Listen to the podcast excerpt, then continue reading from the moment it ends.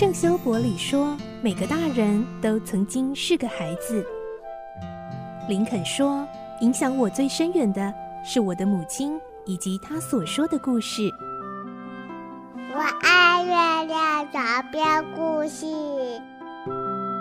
晚安，月亮床边故事。小青姐姐邀请每一位大孩子、小孩子一起听故事，不管多忙，也要和你一起听故事。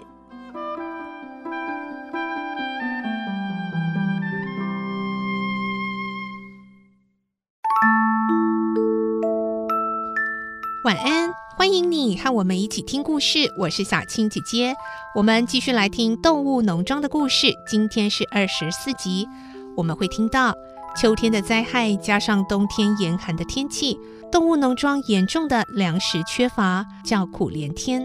身为领导猪的拿破仑会怎么解决粮食危机呢？来听今天的故事。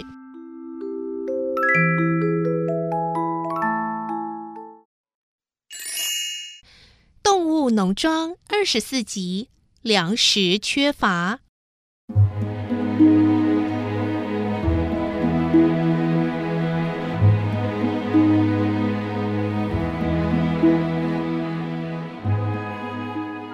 这个冬天过得十分艰苦，暴风雨之后，霜和雪来了，接着又浓雾漫天，在这种恶劣的气候下。动物们仍然打起精神重建风车。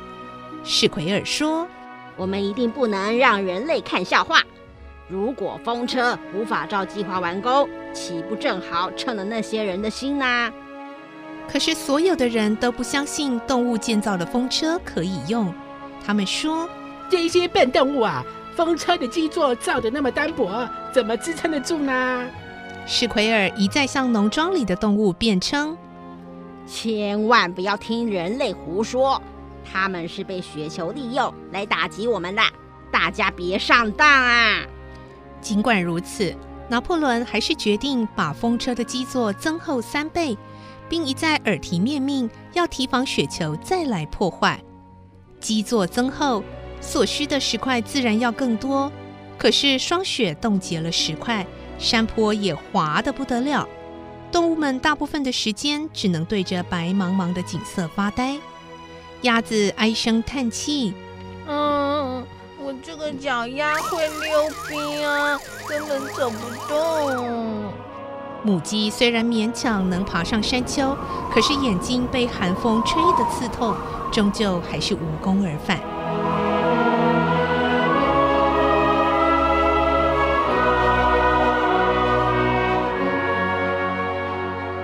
浓雾烧退时，工作虽然略有进展，却十分缓慢而艰辛。动物们心中的憧憬已经变得模糊，只剩巴普和克拉维还咬着牙苦撑。史奎尔看到动物们的士气低落，不时用他的三寸不烂之舌宣扬“动物以服务为目的，劳工神圣”这些信念。但这些都远不如巴普的苦干实干带给其他动物的激励更大。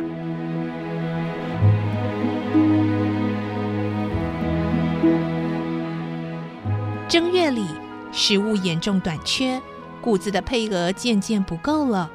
拿破仑说：“天底下没有不能解决的事，谷子少了，我们可以用甘薯来替代。”可是大部分的甘薯也被霜雪冻伤了。母鸡啄了啄甘薯，感伤地说：“哎呦，这怎么能吃嘛？”小鸭勉强地咬了一口，也是怨声连连：“嗯，嘎，好难吃呀！”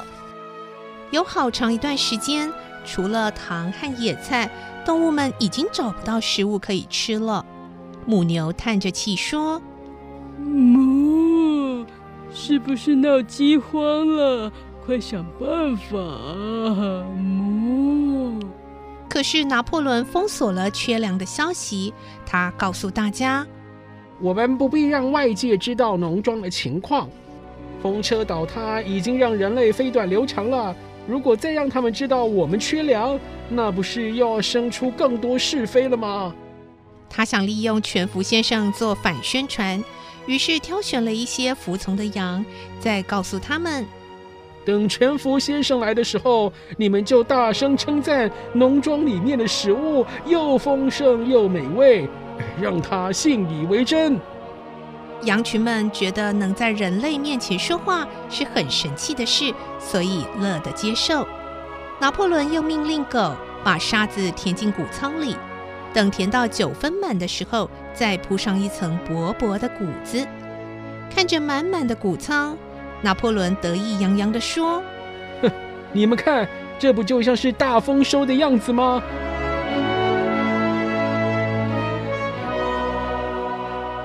果然，全福先生被骗了。他回到人类的农庄，对大家说：“哎呦，拿破仑真能干啊！在他的领导之下，动物农庄的粮食哎堆得跟山一样高呢。”虽然全福先生被瞒过去，但谷子的需求量并没有因此而减少。有一次，一头母牛饿得发慌，跑去邀请猫咪说：“妈。”我们去跟拿破仑同志，要点食物好不好？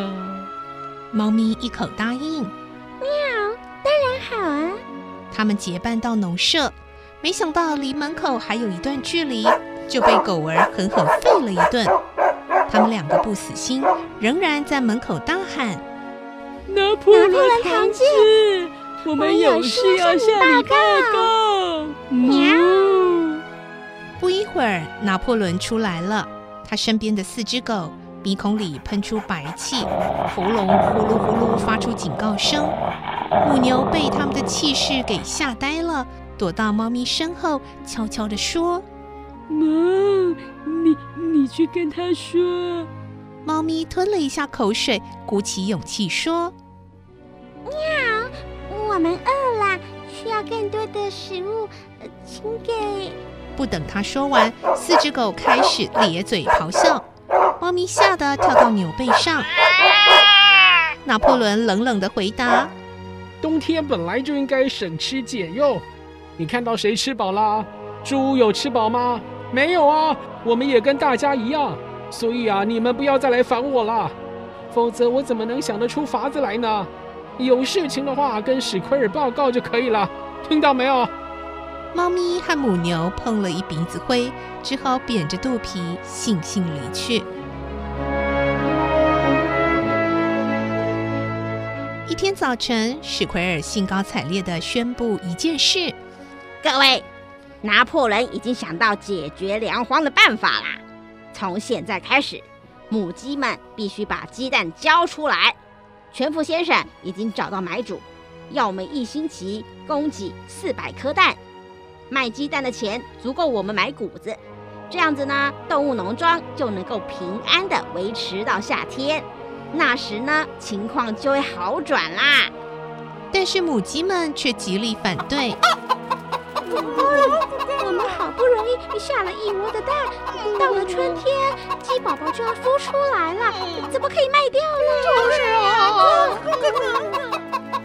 说完，一屁股坐到蛋上，用一双翅膀护着，说：“不行不行，说什么也不能带走我们的。”